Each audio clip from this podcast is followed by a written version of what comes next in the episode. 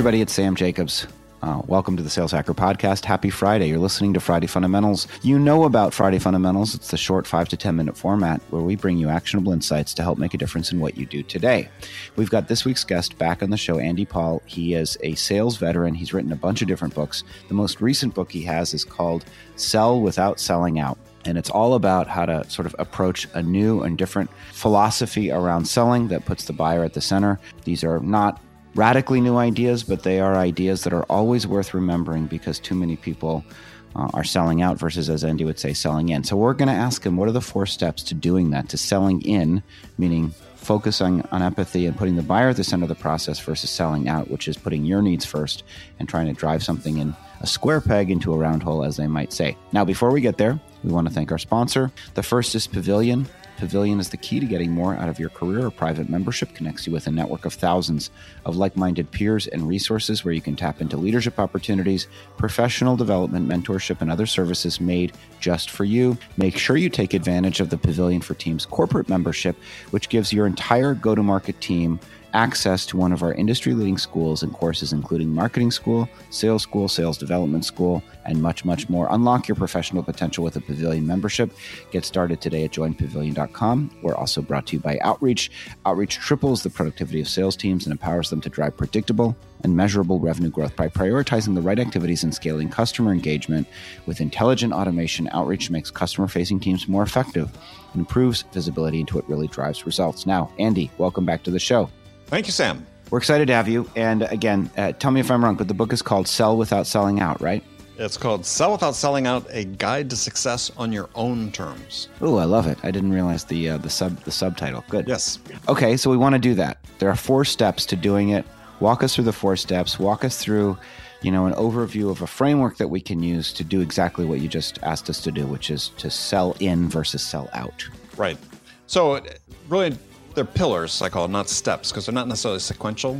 So, the four are connection, curiosity, understanding, and generosity.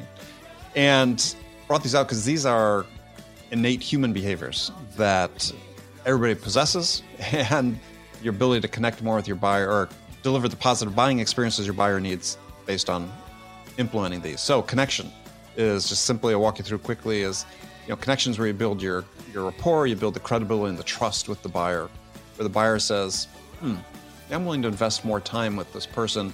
I'm willing to open the doors to their curiosity. So then deploy your curiosity to ask good questions of the buyer, to ask great follow up questions, to go a little bit deeper or a lot deeper, depending on the situation, than you would just with your normal, normal sort of scripted questions. And I, in that chapter in the book, I give six categories of questions, then tell you about how to deploy them and how you can use them in combination and so on. And then you get to understanding, and understanding is a significant source of value for buyers. Making buyer feel heard and understood can't be overestimated how much value that has to them. And what we're trying to understand is we're trying to understand what's the most important things to the buyer in terms of challenges they face and the outcomes they want to achieve. And then once we understand that, our job is then to help them get that. And the way to help them get that is what we generously give a value to enable them to create a vision of what success would look like using your product and service, and enabling them to make a decision in a shorter period of time. I love it. So, again, connection, curiosity, understanding, and generosity. generosity. And as I talk about in the book, is, is sales is the ultimate act of generosity. If you deconstruct what selling is, if you say selling is listening to the buyer, that's a generous act.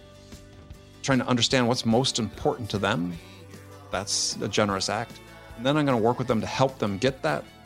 That in itself is generous act as well. I love it.